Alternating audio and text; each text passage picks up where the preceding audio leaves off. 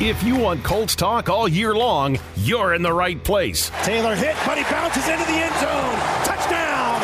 I N D Y. How can we, like you mentioned, as pillars, as guys who are leaders on this team, how can we turn that around? Play action. Now he's in trouble and he's going to be brought down. A sack for the Colts. DeForest Buckner back to the 27 yard line. Never quit. I never not fault. I never not compete. And I will always continue to be a great, great leader, a great competitor. Now he checks it down left side looking for the end zone for Alec Pierce. And he's got it. Touchdown! Alec Pierce. This is the official Colts podcast, giving you an updated look at what's new with the horseshoes. In the Indiana Union Construction Industry radio studio, let's get the podcast started. Nine more days.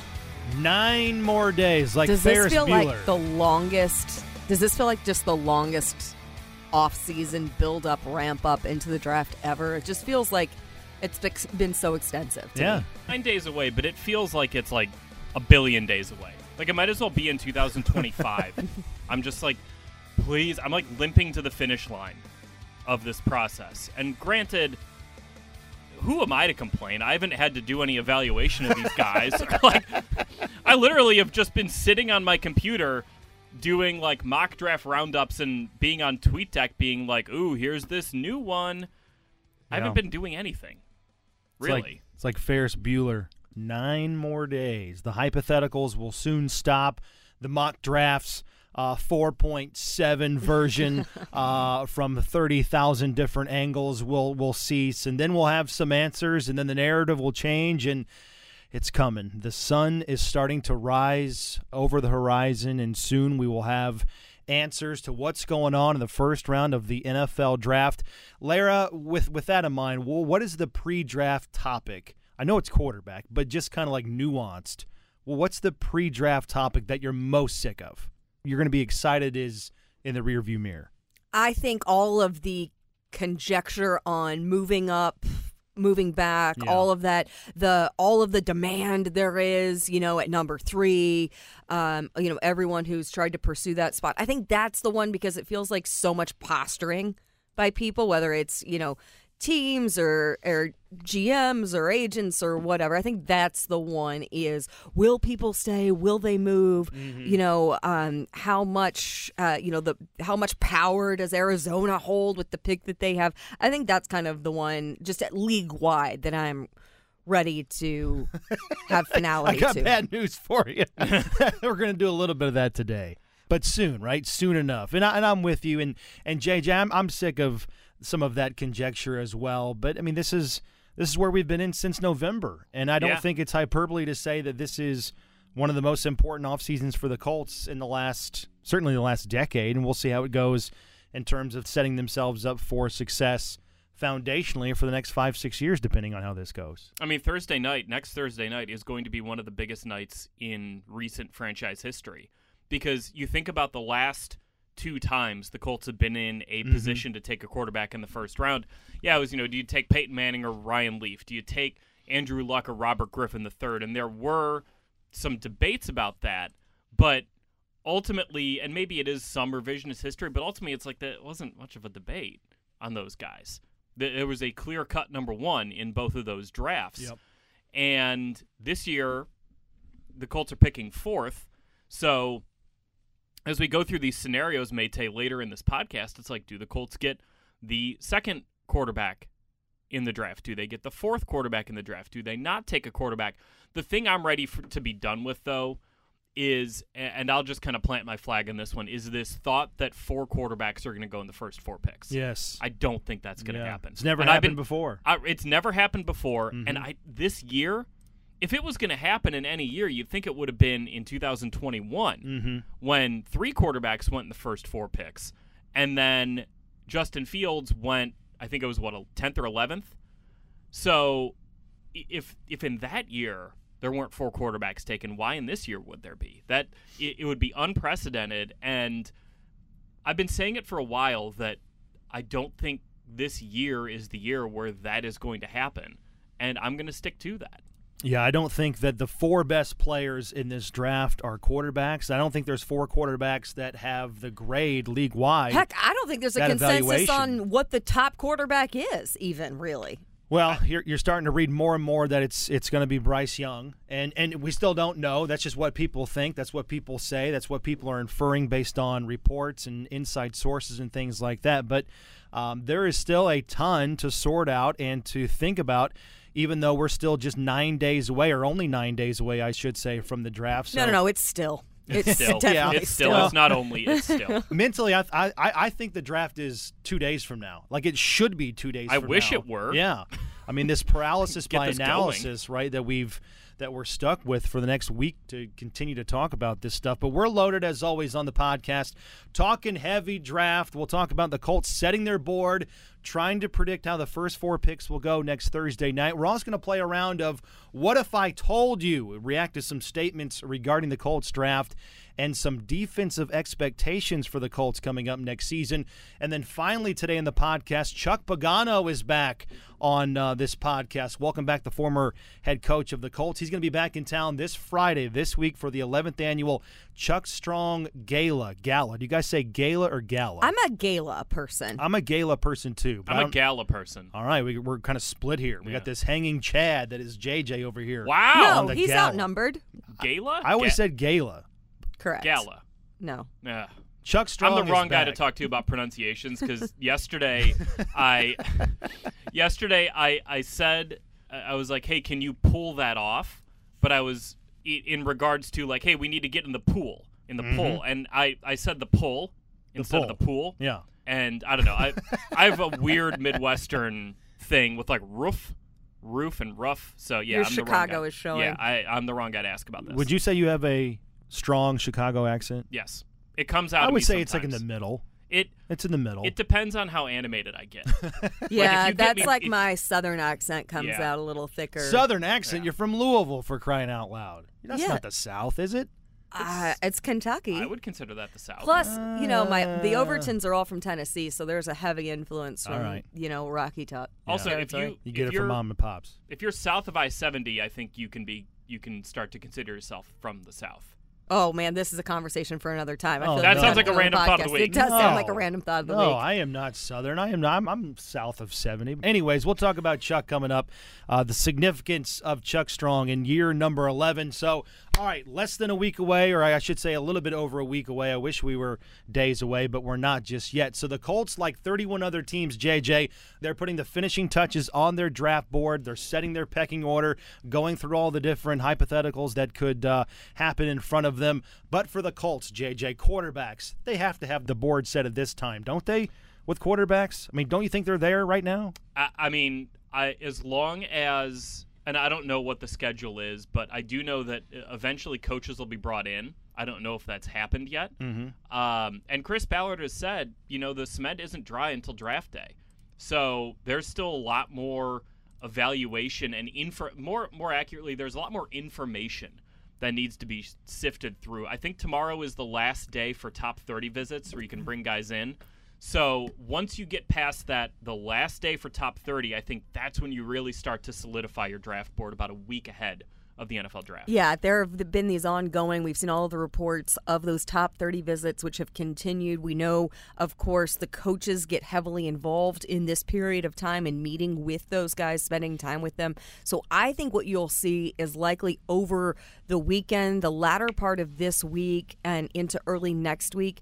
The board will be set, and you'll start to get some of the coaches' influence in some of these critical positions, especially, you know, first, second, third round type of guys. That's really where you really want the influence of Shane Steichen, Jim Bob Cooter, Gus Bradley, all of those guys in terms of where you're selecting and who you're picking. Yeah, you don't have a stapler over there, right? You can't throw anything at me because I want to talk about contingency plans, Larra. How many? How many? Because I know you don't want to talk about this, but this is where we're at. This is what we're left with nine days away. How many I have contingency a very heavy plans, water bottle that I can chuck at you. Anything that can be used as a weapon.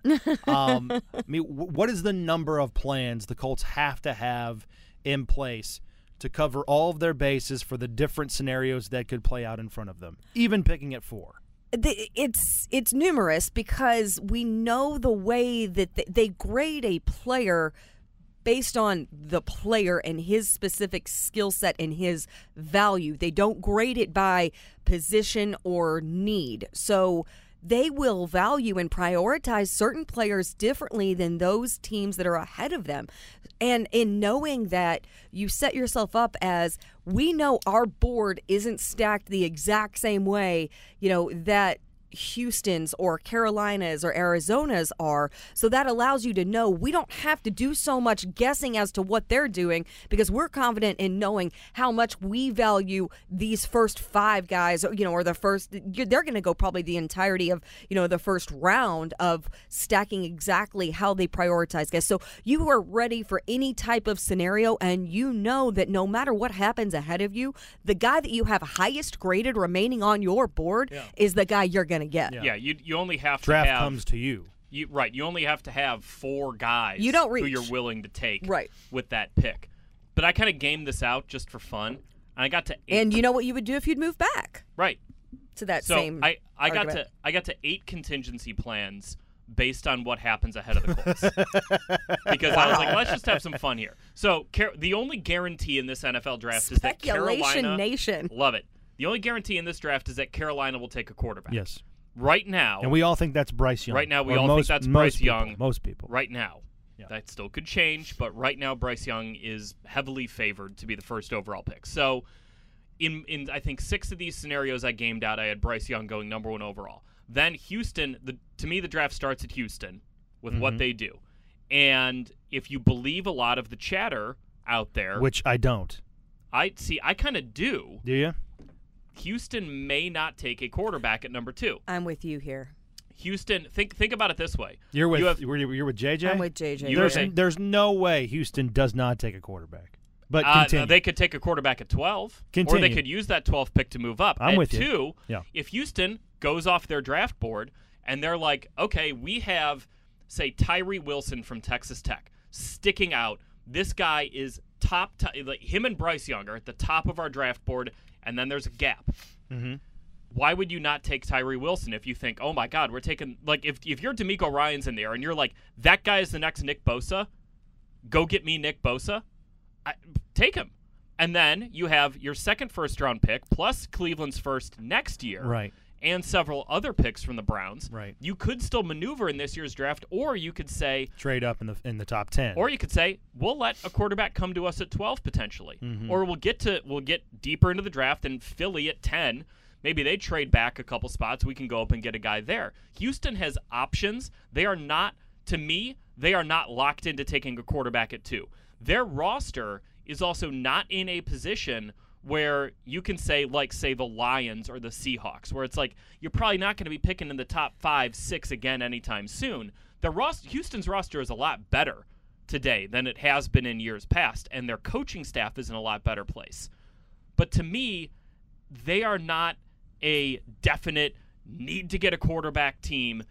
You just have a you have a first year defensive minded head mm-hmm. coach and other holes that you need to fill on that roster to me, them at two, it is not a slam dunk unless they think one of these other quarterbacks who is maybe not Bryce Young mm-hmm. is on the same level as a Tyree Wilson, a Will Anderson, you know, one of those guys, a Jalen Carter potentially.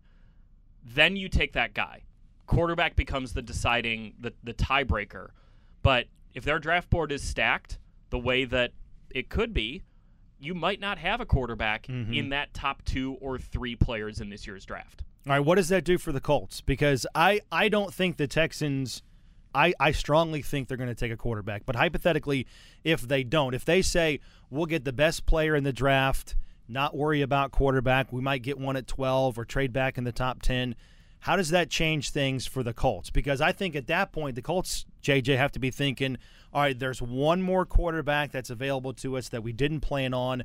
If the Texans don't take a quarterback, the Colts would have to have that competitive trade package, if you will, ready to go mm-hmm. with the Cardinals if they wanted to move up because you know the Cardinals at that point, their phone's going to be ringing off the hook They're going to be taking offers and fielding offers. That contingency plan needs to be pre-planned. That's another contingency. Pre-plan Yep. your package offer for a trade. What are you willing to give up to move up to three? And what quarterback still needs to be on the board at 3 mm-hmm. in order to pull that trigger? That to me is the biggest contingency Yeah. plan the Colts have to to weigh through. Right, and and you're absolutely right about pre-planning this. No team, no team that is operating properly is going to be caught by surprise if Right. Houston doesn't take a quarterback. So Arizona i- and Arizona's probably having these discussions already. They're probably calling up the Colts, the Raiders, the Falcons, the Titans, any team that might have a need for a young quarterback. They're probably calling them. Monti Ossenfort it's probably like, "All right, Yeah. what what are, what are we doing here? If if Houston doesn't take a quarterback, what's your offer? Because ten minutes is not a lot of time, and you can't be negotiating like, Yeah. Oh man, we got caught Yeah. by. I can't believe that happened. What's our what's our round Titans three make pick me worth? nervous. You know, they right don't. there. The Titans actually don't make me nervous at all. Really? No. If Tennessee, I know we all we have a lot of respect for Tennessee in this building because we haven't beat them in quite a while.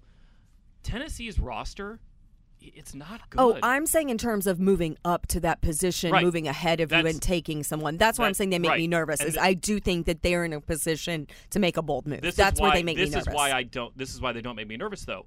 If you take a quarterback, and you're Tennessee, and you're giving up draft capital to go get a quarterback, who are you putting him on an offense with? Derrick Henry, who averaged uh, less than four. less than four yards per carry, mm-hmm. an offensive line that a lot of people think right now is the worst group in the NFL. A wide receiver group that a lot of people think is among the worst groups in the NFL. That to me, you are setting your quarterback up to fail if you're Tennessee and you take if you trade up to get him. Now if the draft falls to you, that's another thing because you can still address some of those needs later in the draft. But to move up from 11 to 3 is probably going to cost you a, a future first round pick, maybe a second rounder this year. It's going to cost you a lot. Mm-hmm. And I, just don't see a world in which that is a a logical proposition for the Titans. Now maybe they're they they're sitting there and they're like, "Man, we have a super high grade on CJ Stroud or Anthony Richardson and all of a sudden he's available. We didn't think he was going to be there. Let's go get him Right. and let's figure out the rest later." Mm-hmm. That I could see that happening, but I just first year GM that that is a tough proposition for me for Tennessee to move up. I they don't worry me as like to me all that chatter about Tennessee potentially moving up to 3 that was smoke from the Cardinals. That's smoke from Arizona trying to scare someone into trading up to 3 before the draft. Less so from the Titans side. So that report from ESPN last week, there's six teams that the Cardinals are flirting with in terms of a trade. You don't think Tennessee's what, is, part of it. what that? does flirting with really mean? Does that mean we made one phone call, or does that mean Probably. Does that mean we went out on a first date and it was fine? yeah, You know, texted, We split the check. You, you texted him after, ah, that was fun, yeah. and then you never text him back. yeah, uh, yeah. you Maybe we'll do this again sometime. we'll split the check. Uh, yeah. Uh, or is this all right? We're we're on to a you know second or third date now, and this is getting a little more serious. Did you guys watch uh, that dating show that aired like at midnight and they they did blind Love date is first? Blind? Love, No. no, Oh, not that oh, oh. one.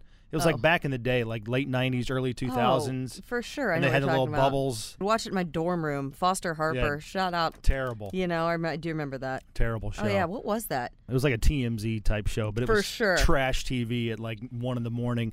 I, I would, Larra, before you punch me in the face, do you want to talk about how the first four picks will go? I, I don't know because I don't think it's set where it's going to be. I think Right. that somebody's going to jump up. So I think it's so dependent on who is the team that jumps yes, in. yes or no? Cardinals trade the pick. Yes. No, I, I think they trade the pick. I don't think they do. Okay. I the the more I'm and maybe I'm just getting kind of suckered in by this, but the more I read about this and the more I hear about this, I there might not be a team willing to trade up to Arizona and pay the price that Arizona justifiably would want, Right. probably a future first round pick, Mm-hmm. to go get one of these guys. Because if there's not, again, we're, we're talking about this, there's probably not a consensus on who the top, what order you're putting these top four or five quarterbacks in. I saw a mock draft that had Hendon Hooker going before Will Levis this week. I mean, th- you could have a scenario where a team's sitting there, like say the Raiders, they're sitting there and they're like, yeah, do we really want to go trade a future first when we already traded a future first last year for Davante Adams, or we traded our first last year for Davante Adams? We're going to go up and now we're going to burn another first with a roster that does need some holes filled. Mm-hmm. Uh, to go get a guy who we think there's a marginal difference between two and four, I don't totally buy that. I, I think Arizona's going to have a harder time trading this pick than people think. Yeah. Yeah, I mean, could it could happen that way? My gut says is they they do trade the pick just because you have so many quarterback desperate, needy teams that try to fix it. Are they all right? Absolutely not. Just plenty more draft busts than there are draft hits, but that's what happens. Quarterbacks get thrusted up the board, and there's always teams willing to take them because of their desperation in terms of where they're at from a franchise standpoint. We're going to find out coming up April 27th. Go Re- ahead. Real quick, who do you think is the sneakiest team that could go up to three? I think we're talking about the Raiders, the Titans. Maybe the Lions? Uh, I'm going to throw one out there. What about the Buccaneers? Yeah. Baker Mayfield's on a contract. Where are they he- at? Where are they They're at? at 19. Man, that would take a bunch. It would take a lot. That'd take but a bunch. they- Baker Mayfield is on a contract that is not prohibitive for you moving up first, starting you know a, a young quarterback, and there's one year four million. It's not a whole lot there, um, and they're in a position where they need a they need to have a cheap contract at quarterback to kind of work through some of the post Tom Brady era. Mm-hmm. Um, them or I don't think the Vikings would trade up, but they're kind of another sneaky team too that could be in the market if, a quarterback falls to go up a little bit. Yep. It's going to be a lot of hooting and hollering on day one of the draft. Thursday night, you can join in that regard. The Colts are hosting their official draft party. It's presented by Bud Light, and it's at Buffalo Wild Wings locations across central Indiana, Indianapolis, Greenwood, Plainfield, and Westfield. The parties are free. They're open to fans of all ages. Activities will include appearances by several Colts legends. Gary Brackett's going to be involved, Marlin Jackson, Jack Doyle, and others. Colts cheerleaders, giveaways, and other fan and family friendly opportunities. For all the details and where the players are going to be, head to Colts.com slash draft. All right, as promised, let's break out the what if machine. What if I told you? All right, what if I told you? Remember that back in the day? Remember that the 30 for 30 guy? What if I told you? Oh What the- yeah, Yeah. absolutely. What if I told you there was a great one before the great one? Remember that? All right, so let's react to some statements. I'm going to bust out some statements to you guys, and I just want you to tell me how you feel or how you would feel if they came true. Give me your gut reaction, okay? So, what if I told What you? What if I told you? What if I told you the Colts JJ move up to the third overall selection, so they are the team that trades with the Cardinals, jump up to three, and they draft Anthony Richardson? What if I told you that? To me, that would tell me that the Colts have a very high grade on Anthony Richardson. That there would be a gap between him and potentially the third quarterback or the fourth quarterback on the board, depending what Houston does. Right? And they couldn't risk not getting him. So I wouldn't be surprised if that happened. If i- if the draft starts playing out on you know next Thursday night, and the Colts say we cannot risk missing out on Anthony Richardson because the gap between him and the next guy on our board is so significant that yeah, we're willing to burn whatever it takes to go get him. That wouldn't surprise me as a scenario. You know what's fascinating about Anthony Richardson as it relates to the Colts? Chris Ballard has routinely talked about the quarterback traits that he covets the most. And what is that? It's accuracy. And Richardson last year was sub 60% by a lot. I mean, he was 50, like 53%. yeah, he was Yeah. like 53%. He finished 13 out of 14 SEC quarterbacks last year in accuracy. And there's people, I mean, I've talked to people on our uh, Inside the Draft series previewing the draft. There's people out there that think that if he's if he throws to NFL receivers, mm-hmm. if he has an NFL offense around him, his completion percentage is going to be fine because Right. If you give Anthony Richardson the receivers that Bryce Young or C.J. Stroud had, Right. and the offensive line that each of those guys had, and the run game each of those guys had, like what would his, you know, specs True, be from but that. that's a big leap though I to know. go from 53 to the high 60s, graduating up in competition and completion percentage. And so, again, Chris Ballard has said multiple times, quarterbacks have to have escapability. They have to have that playmaking ability, but eventually. They all come down to delivering in the pocket. The game comes down to accuracy and making plays behind the offensive line. So, it's still about throwing the ball and putting it where it needs to go. Um, that's why it's a mystery. There's there's people that think Richardson's not worthy of a top five pick, and then there's other people that say his supporting cast at Florida really let him down with the drops, and they didn't have great playmakers. He's just this enigma that we've never seen before. He's projected to go in the top five, JJ, but his resume screams day three project. Well, potentially. Yeah. Or you look at him and you say, "This is the most, at literally the most athletic quarterback prospect we have ever Right. seen." You have to balance that. And so to to kind of balance out what Chris Ballard said, and I would love to be privy to these conversations. I won't be, but Shane Steichen has said a- accuracy can be schemed, it can be coached, and it can be improved through scheme and through coaching. To me, what I want to know about these prospects, what flaw? Because they're all flawed. Every single quarterback prospect in this year's draft is flawed in some way, shape, or form. What flaws are fixable, Mhm. and what flaws can you? What flaws are unfixable, and then what flaws are maybe not fixable, but you can work around? Like Josh Allen is never going to be the most accurate quarterback. He's not always going to throw with touch. But man, the Bills worked around whatever flaws he had in his game, and it turned out he's a you know top three MVP yeah, candidate twice he is. in his he career. is definitely the exception, right? He is right. definitely proving that because he was sub sixty at Wyoming.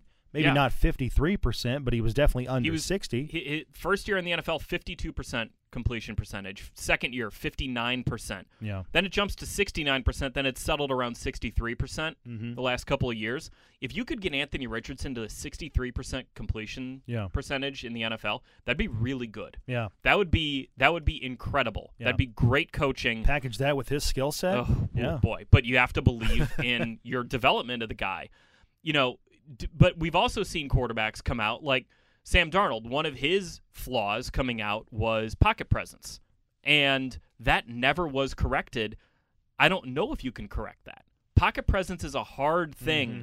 to work on at the NFL level. And Sam Darnold, one of the reasons why he he has struggled to find a foothold in the NFL is because he hasn't had very good pocket presence. He hasn't been able to see the field very well. We you know remember that game against the Patriots where he said he was seeing ghosts.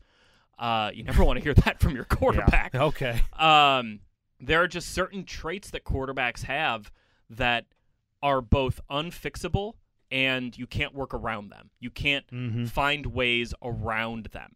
And to me, that's where the Colts football operations staff, our, our great scouting department, has to be able to identify what are those traits that these quarterbacks have that are are strong, and then what are the ones that they have that you can't really you can't really work around. Like you could probably work around Bryce Young's size. That is his pro- that is his biggest flaw. You could probably work around that. You know, but are there certain flaws that these guys have that you can't work around? And the the question about Anthony Richardson is is accuracy that flaw? Can you work around it or is it unfixable? And that's going to be a, a big question that every team is going to have to answer. to what degree is it fixable? Right. To what know? degree? You know, is it fixable fixable to the point where okay, he'll be a you know high fifties completion percentage And can guy. you live with that? Can Right. you win with that? Right. All right. What if I told you? Number two, what if I told you, Larra, the Colts will not, they will not, they do not draft a quarterback with the fourth overall pick? Gut reaction. Holy my. to steal a line What if I told you? from my colleague Matt Taylor. Holy my. Yes. I do think that, yeah, I, I think that it would catch a lot of people off guard. However, I think that would mean that they use that very high second round pick to get a quarterback that you plan on developing and give him somewhat of a Mhm. red shirt year, and you have a long term plan in place for a guy who you don't want to necessarily spend the capital of being that high in the draft on, but you do see promise and you see a lot of things that, you know, give you the indication of the potential he could have with time. But when you take a guy at number four, you expect that guy to kind of walk in and be an impact player rookie year, right? We you think about guys who the Colts have taken in the top 10 picks. They've guys who they're guys who've walked in the door and started. You don't feel like maybe there's a guy who has the ability to do that. You have Baker Mayfield here. You give a guy this next year to develop and then you see where he is a year from now after learning the system, getting up to speed. Maybe he starts some games later in the season for you and then you kind of plan on 2024 as being the real opportunity for him to be the primary quarterback for you. Yeah, it was like we were just talking about Larra with the the Colts draft board where if you stack it to your top 4 guys and 3 of those 4 guys are gone, you're probably going to take the fourth guy.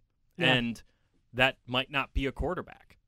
That's if the Colts come out of this draft by the way, not taking a quarterback in the top 5, but they get like the you know the next great defensive player in Colts history in 10 years no one should be mad about that like if you got a great player fourth overall versus reaching for a quarterback fourth who you don't really like that guy could set you back longer as a franchise Mhm. if you get it wrong and you reach for someone who is lower down on your board the thing that would surprise me in this scenario would be if the Colts didn't try to trade out of that pick.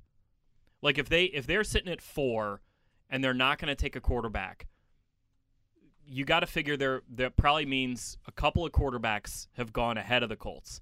And maybe there's a run on quarterbacks Right. at this point, and the Colts say, "Yeah, you know, we'll Maybe if three can, quarterbacks, right? top we'll three. see someone. We'll see if someone likes that the fourth guy or the third guy who maybe we don't like as much, and we try to trade out of it and accumulate a little more draft capital later to continue to build out the roster. And maybe you have to use that draft capital to go back into the first round, late in the first round, to still go get that you know more developmental quarterback. Uh, you still might have to do that. We've seen teams do that. You know the. The, the Vikings traded back to 32 to get Teddy Bridgewater. The Ravens traded back into the first round to 32 to get Lamar Jackson. Right. That's something that teams have done in the past. Uh, maybe that's something the way you know some way the Colts have to go in this draft too. We'll see. Yeah, one of these four teams is not going to draft a quarterback. I, I agree yeah, with you. I'm I'm with you. Yeah. Yes, teams, like I said, get desperate to find their quarterback of the future, and they sort of talk themselves into drafting players who are flawed prospects. And again, like I said, for every great one, there's two or three busts. But Chris Ballard has shown that he is he's determined to not make that mistake. But at the same time, he's never the Colts have never picked this high before under Chris's guidance and they need a quarterback. So we really don't know how this is going to go down. Again, I think this all kind of depends on what the Texans do at two, right? If the Texans don't take a quarterback for the Colts, it then becomes do we trade up to three and get the guy we love, or do we sit at four? And if they sit at four, that would tell us as fans that they have similar evaluations on two players and they would be comfortable taking either guy at four if indeed they pull a trigger on a quarterback. Fascinating stuff because there's all these things that we can go off in terms of the history and the things that Chris Ballard has said, but at the same time, he's never been in this position before to draft a quarterback in the top five. That that's It's a clear need. that's the gaping a need on their Yeah. on their roster right now. Yeah, right. It's and it's Jim Irsay talked about this at the owners' meetings, but the benefits of having a quarterback on a rookie contract for the way you can build your roster massive. significant. The Colts haven't had that since the first couple of years of Andrew Luck's career Mm-hmm. because then they made him the highest paid player in NFL history and have been cycling through veteran quarterbacks and they were going 11 and 5 every year. Right, right. then. But you know, since since Luck got that extension, it's been you know you're paying your quarterback a pretty significant chunk of the cap every single year. This is an opportunity to kind of reset that, and the advantages to building a roster are pretty significant at that point. What if I told you? What if I told you number three? Let's go right here, right now, in house. Larra, what if I told you the Colts defense will be drastically better next season than they were last season in 2022? Gut reaction. believable. Absolutely. Love it. because you've retained a lot of guys who are impactful players. I mean, the kind of biggest notable departures being Stephon Gilmore, Bobby Okereke from the defensive side of the ball. You've got the well, and Yannick Ngakoue as well. We should add that in, but you know. You have impactful guys up front who are growing within this system. We know how much this defense kind of struggled to just learn the playbook and really embrace Gus's scheme. I think that they will be, and this is something that I really wanted to, you know, actually, it was something that we talked with Zaire Franklin about last week, JJ. We were sitting in the media room. I asked him about the bar that is set from this defense, especially being that you have a second year in the system. For all that has changed within this organization, Mm-hmm. new head coach, entirely new offensive staff with a few, you know, with despite, you know, Reggie Wayne and Brian Bratton being a few carryovers from last year. But for the majority, the entire offense is new. You have a new head coach, but defense has all of that continuity. So I asked him about that expectation, and he said that expectation does not change. They do want to be better at taking the ball away this year. And you also, let's also think about you should have Shaq Leonard for more than two football games this year. More than 74 snaps. Yes, Yeah. yes, you should have him for more time than that. Two games, right? Am I Hopefully. am correct on that? Two, uh, I think he Uh, appeared three. in three games. Okay. Three games. But it was Okay. 74 total snaps. Okay, so right there, that one addition is should make you better. And then also thinking about just being able, able to build upon for this team, you know, having that knowledge, having the comfort within the system, and just knowing also where they fell short last year is going to motivate this group a lot. Yeah, the to me that this comes from more turnovers, and turnovers can come from continuity. When you have guys who, you know, like Zaire was talking about last week, how you know you can you can play just that that half second faster when you you know the scheme, you know that everyone around you knows the scheme, and then oh by the way, add in the best turnover creating off ball linebacker in the NFL, maybe in NFL history, back into the lineup, Mhm. hopefully. Uh, that's going to be pretty good, I think. And you know, the the defense fell off last year in the latter half of the season. Mhm. I don't think any of us are, you know, probably holding that against them. Uh, just the way that the season ended was challenging for the defense. Um, you know, I was almost surprised to see that, like, hey, wait a minute, the, the Colts allowed 25.1 points per game. That was tied for third worst in the NFL last year, and I was kind of like, really? Yeah. It didn't. It didn't feel like that. And it went up to 30 points per game in the last eight games Right. of the season when they had all that chaos and Right. Frank Reich and got got uh, you know Jeff Saturday came in. So yeah, the, you're exactly the right. defense the defense was pretty good the first half of the season and then Mm-hmm. things got chaotic and you know the, it started to fall off and that doesn't mean that the defense doesn't bear some responsibility here certainly but I kind of feel like they were a, a middle of the NFL defense last year, and this year they could be a top 10 defense Yeah. if things go well. Yeah, all the basics have been installed. The initial learning process is over. So now is where you see guys in year two play faster, more freely within the system, focusing on the details, not thinking so much, just going out there and making plays. I like it. What if I told you? What if I told you? What if I told you I'm hungry right now? I'm ready for uh, ready for lunch coming up in just a bit. Larra Overton's over there saying I need more coffee. Always. You got to li- you got to liven up here. I know. We got a big guest coming up right now oh. I know. Let's go to I the know. phone lines. All right, let's go to the phone lines. Welcome in our special guest to the podcast today. It's always an absolute pleasure to talk to this guy. We teased him at the top uh, because of what he still means to the Colts and the city of Indianapolis and the good that he's still doing for an unbelievable cause. Joining us now, former Colts head coach Chuck Pagano. Coach, how you doing today? Thanks so much for the time. Uh, doing great. Thanks for having me. It's always great being with you guys. Indeed. So this Friday, the Colts are hosting the 11th annual Chuckstrong Tailgate Gala back in town to raise awareness and funds for cancer research at the Indiana University Simon Cancer Center. And to date, Coach, you guys have raised more than 12 million for cancer research throughout corporate sponsorships, live and silent auctions, generous contributions from you and your family, uh, the Jim Irsay family, and event guests. How much does this event still mean to you, and, and what does it mean that the Colts support this and they put it on at the team facility every year? It, it means the world uh, to myself and, and my family. Uh, so grateful and thankful that, I mean, to think we're 11 years into this deal. Um, I was at the right place at the right time, obviously, uh, and got the, the best care that anyone could get at that time. And to, again, think we're this is Chuck Strong 11.0, the generosity uh, and support from from Jim Irsay and his family, uh, the Indianapolis Colts. I mean, you don't see something like this very often. Uh, you know the way things that uh, you know went down and how things transpired, but uh, it's it's just amazing. And the, to the donors and the sponsors and everybody involved, everybody at IU, uh, Simon Comprehensive Cancer Center. It's it's just incredible. And you know, Matt, we said if we get through this, we get on the other side of this thing.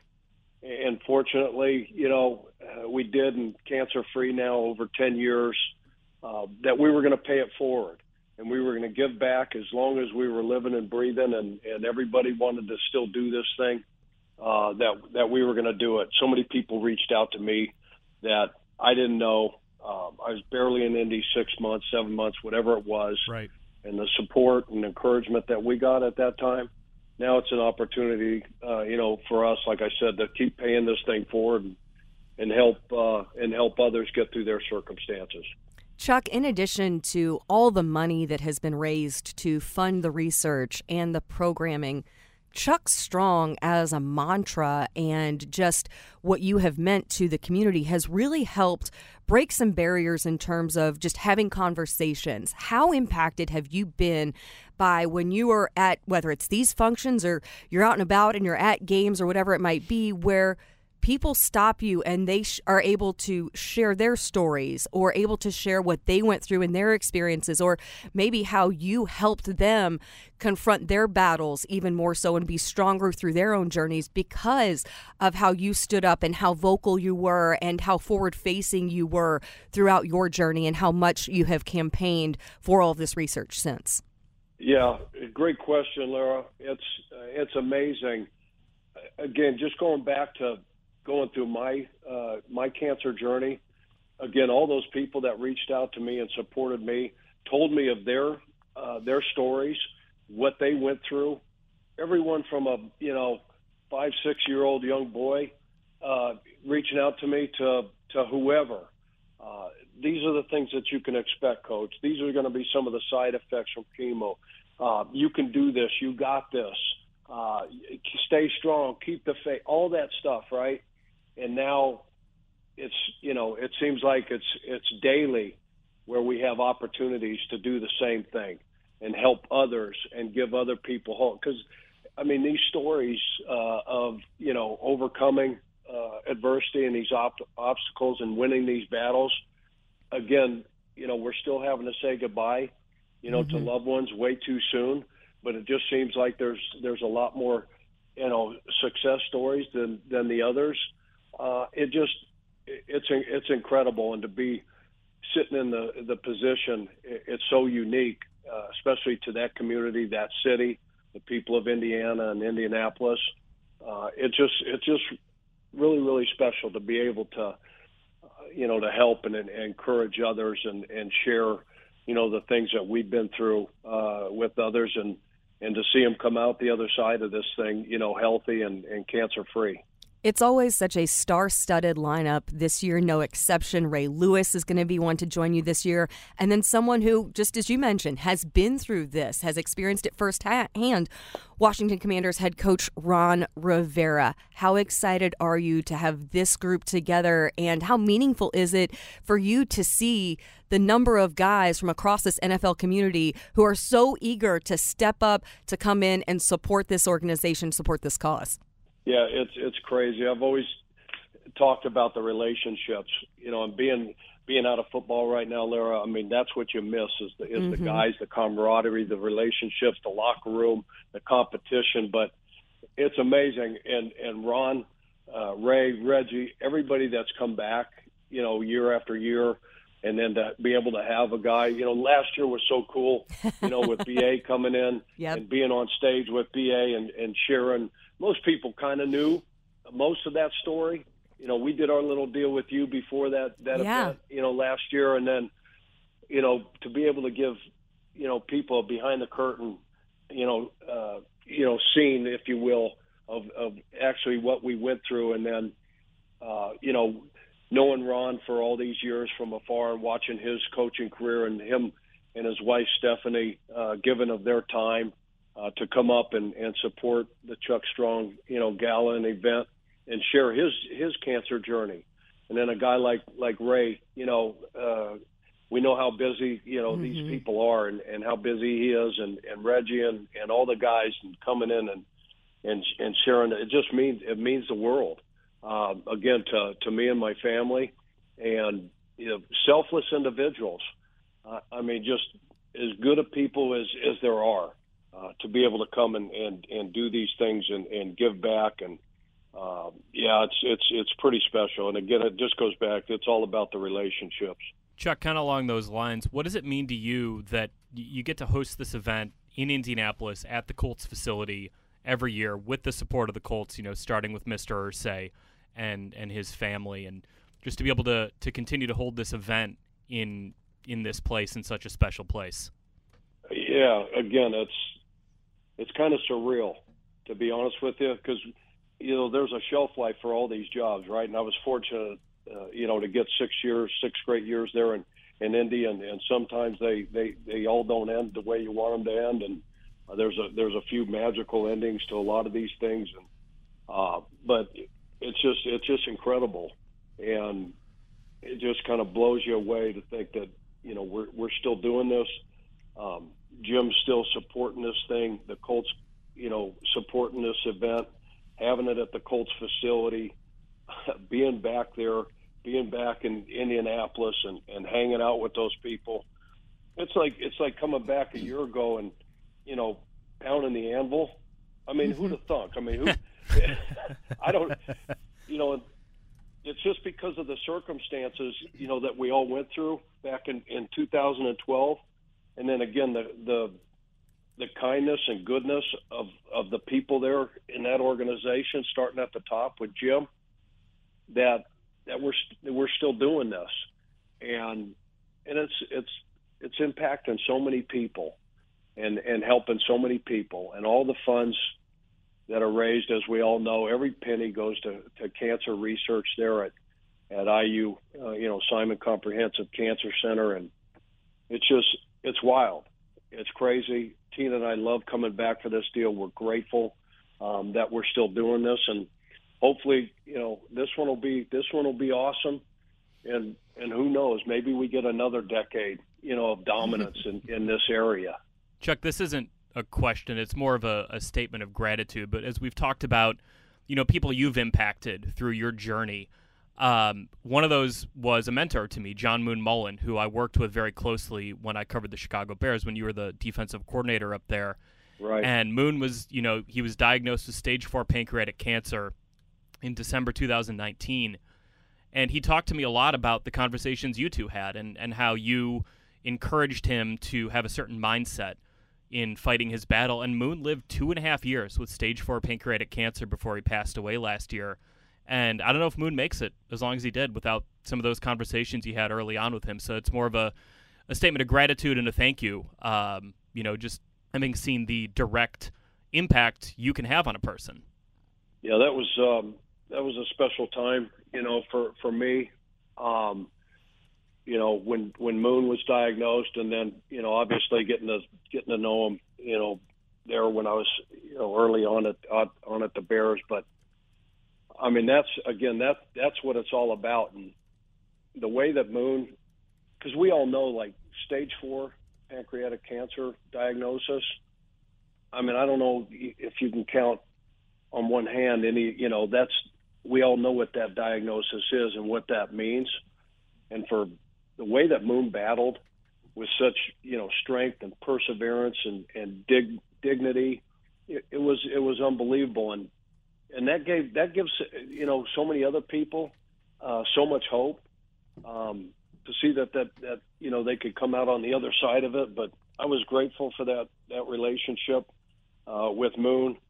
What a stud! What an all star! what an amazing man! And what he did in his career and his lifetime uh, his legacy will obviously live on forever.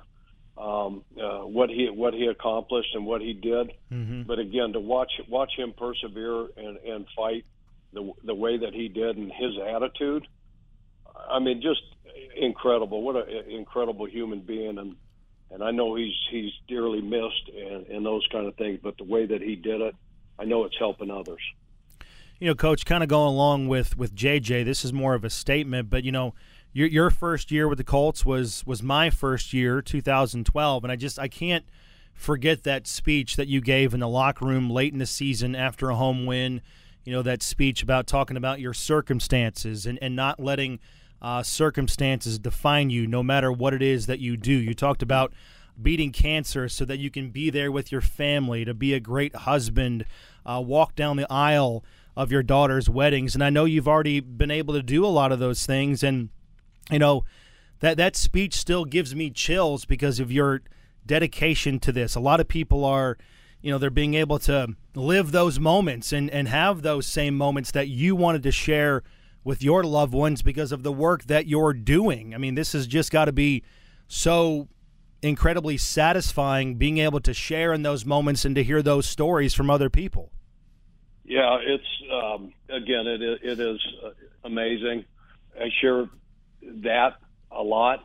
At that moment, mm-hmm. again, seems surreal to me to number one get out of the hospital after a month in there, basically almost a month, and then be at home and then have the ability to be able to come to a game and and wasn't supposed to be around the team, right? But they snuck snuck me down after after that great win and uh, and and got to share that that moment uh, with the coaches and the players after being away for for some time. Uh, what I usually share with people is you know live in vision and, and not circumstance.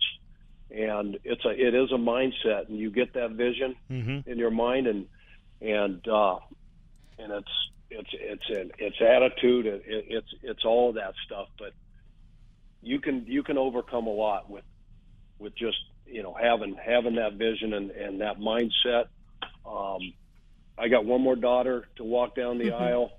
Uh, like you said, I got to experience, you know, one of them. Tori got married in 18, and yep. and got to do that one, and and now, you know, every every day's a blessing. We know life's hard. As soon as we figure that out, I used to tell the players all the time, "Hey, life's hard. As soon as you you know figure that out, it starts getting a lot easier. just how it is. yeah, yeah. And we're going to deal with stuff. We're going to deal with circumstance. We're going to deal with adversity. Um, but you're not alone. NFA, right? We always talk about nobody fights alone. So we get the opportunity to continue to, to do this thing and, and help encourage others who mm-hmm. are going to battle. So very, very blessed and grateful and thankful for that. Indeed. Coach, I'm sure you can uh, picture it in your mind. We're in that same radio studio right now where you did those countless interviews in your six years as a head coach of the Colts. So just want to say thanks for being so great to work with back then, and thanks for your time today. Best of luck with the gala coming up on Friday, and uh, continued success with all that you do, and all the best to you and your family, as always. Thank you so much. Very, very fond memories. Uh, grateful for all you guys and what you did for me during that time. So appreciate you having me on. Take care. That's Chuck Pagano, Chuckstrong, coming up this Friday, the 11th annual event here at the Indiana Farm Bureau Football Center. For more details on that, again, be sure to visit Colts.com. Fantastic stuff as always. I mean, Chuck was so easy to work with, Lair. I mean, he's he's great on the airwaves, but mm-hmm. He was better off the air, to be honest with you. I wish some of those off the air conversations before you know, we uh, went live or hit the record button could have made oh. it because he was just so candid and, and down to earth. Well, and I got to work with him. I was freelancing over here and working at Fox 59, so I didn't get to work with him as intimately as you did, but have had so many just incredible opportunities mm-hmm. to be here in the building with him. And one of them last year is, to me, uh, the most memorable was sitting with Chuck and with Bruce Arians when we were talking about the 10th anniversary of the Chuckstrong game, the comeback over the Packers. And there was so much one we had to leave on the cutting room floor just for for time's sake but then also before they got mic'd up and afterward and just walking around the building and hanging out with them and going over to like kind of the cocktail party and the reception to see people and just how they flock to each of those guys and how much they mean, the impact that they've made on this community, on this team. Yep. It is just so much fun. And you love that despite the fact that they've all moved on and had great success, um, even after their Colts careers, they're such a big part of this franchise still. It's so much of, of the part of the family that they are. Yeah, for sure. So again, Friday night, the big night, the Chuckstrong we're going gala over gala, but uh, it should be a fantastic time nonetheless. Again, Colts.com for all the details. It's always going to be great to see Chuck back in town. All right, let's close out. Let's get weird on the random thought of the week. I'm bringing back the intro. Random thought of the week. And why is the carpet all wet, Todd? I don't know, Margot. You guys going out of town? Do you know if it's cold there? Do these vans get good gas mileage? Shut up! Shut up! Shut up! Shut up!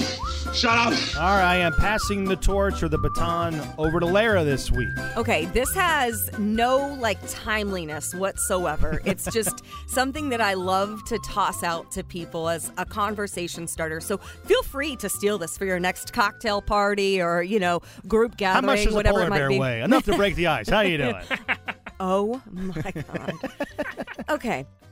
When Edgerrin James was inducted into the Pro Football Hall of Fame, he selected Colts owner Jim Irsay to introduce him. Yes. Peyton Manning had his dad introduce him, right? That's always a big deal. If you were to be inducted into a respective Hall of Fame, whatever it might be, who would you select to introduce you? As your presenter. Yes, who would be the one to present you? Oh my gosh. I can start since I've had time for this. So, my college coach, Judy Wilson, she was my track and cross country coach at Indiana.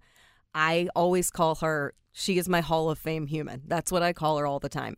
And I joke that she is the person in my life who has impacted me most, who is not genetically or legally bound to me. Okay. I like that. So, I like that a lot. so she that is they the, don't they don't have to support you. yes, yes. So I, she just was the one who gave me a chance. She saw um, promise in me when I was just like this very wide-eyed, overwhelmed kid that was not nearly probably you know talented enough or quite fast enough to be worthy of as much attention as she gave me as a high school junior and senior to recruit me to go to Indiana. And going to Indiana, running track, competing in cross country, the teammates that she surrounded me with, the amount of conviction that she had in me, it absolutely instilled in me what it would take to go on and create the trajectory of the rest of my life and I am forever indebted to her and she also tells hysterical stories. So I think you got to think about that as well. She's one of the funniest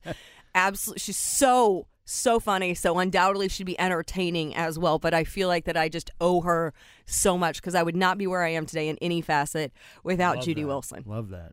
To me, the the funniest one would just be if I had my wife Betsy do it because she would just probably roast me. Like it would be like be very awesome. very heartfelt, but also sh- it would be. I think it would be fun for There's everyone. nothing better than a roast. Yeah, it, Uh, it would be like you know, eh, like a lot of heartfelt things, but also like, remember the time this happened? Like, our wedding speeches kind of became roasts Have you guys at- ever at our- roasted somebody? Ever been- reception. been- oh my god, No. it's the most fun I've ever had in my entire life. Who did you roast? I roasted JMV? Yes. Yeah, okay. And you talk about fishing in a barrel right there. Oh. But it was awesome. It is- that kind of like blends into stand-up comedy, which I've done twice. It's the most exhilarating, fun, high experience that you can get. Like, in you talk about endorphins. Like when you go up there and you, like you're trying to make people laugh, but they they want to laugh, but you have to earn it, right? You have to earn that respect of making somebody laugh. And when you go out there and you actually make someone laugh when that's your intention, no better high in the world. It's pretty awesome. so who's your who's your person? Well, I'm never getting in a Hall of Fame. I can tell you that, so I don't have to worry about They're this. all random thoughts. I mean, like I they're love all it. absurd. Probably either my dad, because of what he's just again the support, like echoing everything that you said. And, and to that, I do have to say, my mom is very deserving of that. But I feel like I'd want my mom next to me, and I, she listens to this podcast, so I'm like, I have to caveat, like, jump in here. Slide So that shout out in. to Sandy. She Sandy. is she is absolutely the greatest woman I have ever known, no doubt. But I would want her next to me. Like, I think you know, I need her side by side because that's where she always Sure. is, like in lockstep with me. So I feel like uh, she's- Jude. she's could go going up in there. with you. Yeah, yeah, She's going exactly. in. That's She's in the so same true. class. Yes, a- and, no doubt Judy would would pay proper respects and, and honor my mom as well. So okay, so either your Love it. dad or either my dad or probably the, again the echoing you the the person that most supported you that has had your back when they're not related to you is, is probably coach leonard down Mike L. my my college head football coach uh just go Grizz. the most genuine authentic Unbelievable. unbelievable person that i know that i still keep in touch with regularly today probably a couple times a month, if not more, depending on what's going on. Um, but yeah, you talk about just. He always said that where you go to college is not the most important decision that you make in your life, but it's in the top 5 Mm-hmm. And I would agree with that. going and and being part of his program and playing for him and learning from him and going to that school was one of the best decisions I ever made because of what it allowed me to do and take advantage of and grow as a person. I didn't even obviously play for Mike Leonard, but I know Mike, having covered him and covered his teams and have gotten to know him and become friends with him through you as Mm-hmm. well. And I can say I'm a better human being just because I know Mike Leonard. Dude, totally. That's the type of person who he is. Absolutely. Shout out, Coach L. Yeah. So get that speech ready, Coach L, because you're going to And it hypothetically would be never a need good it. one. It would be a good one. You're never going to need it, I can tell you that. Hey, closing out, Inside the Draft is back this week. We've got a chat with Ian Cummings. That's up right now. He's from Pro Football Network as we continue to talk about the draft with all the insiders across the nation. Also, this week, JJ, that special episode of uh, the Whip Around podcast. We did that a little bit later last week. Now it's back. Is that your whip sound? That's my whip around. we talk about the top quarterbacks in the draft with folks that, that covered them so closely in college. Also, this week, Inside Football with Rick Venturi is back. A special draft uh, episode uh, explaining what he thinks of all of the top quarterbacks in this draft cannot wait ahead of round number one. So, we're doing that a little bit later. And then the last word on Friday, special guest not Jeffrey Gorman, but Chris Ballard following his pre draft press conference. So stay tuned for that on Friday. We'll hear from the GM of the Colts uh, about uh, five, six days away from the draft and his thoughts on what's going on and setting the draft board and all of that. But to close out, Larra, with the next pick, it's coming out, right? Coming up on Thursday. Look for it later on this week. All right, JJ, what are you writing about uh, this week going into uh, the weekend before the draft? So just you know, still going through mock drafts and stuff. Chris Ballard talks to the media on Friday Yep. at noon, so I'll have some stuff from him. I'm sure he will reveal to us what the Colts draft plans are, exactly what they're going to do, who they like, Yeah, yeah. Uh, who they don't like. Right. Uh, it'll be a very informative press conference. Uh, I mean, you guys know what it's going to sound like. Yeah. But I'll still have something off of that, and then next week we're into the draft. So Yep. Finally we'll make it. Yep, one more week to go. April 27th, round number one. We'll have all the coverage for you, Colts.com, the Colts Audio Network. And as always, thanks for listening. Our thanks again to Chuck Pagano, who joined us a little bit earlier in this podcast as well. For Larra Overton, JJ Stankevitz, we'll do it again next Tuesday on another episode of the official Colts podcast. I'm Matt Taylor. We'll talk to you next week. So long.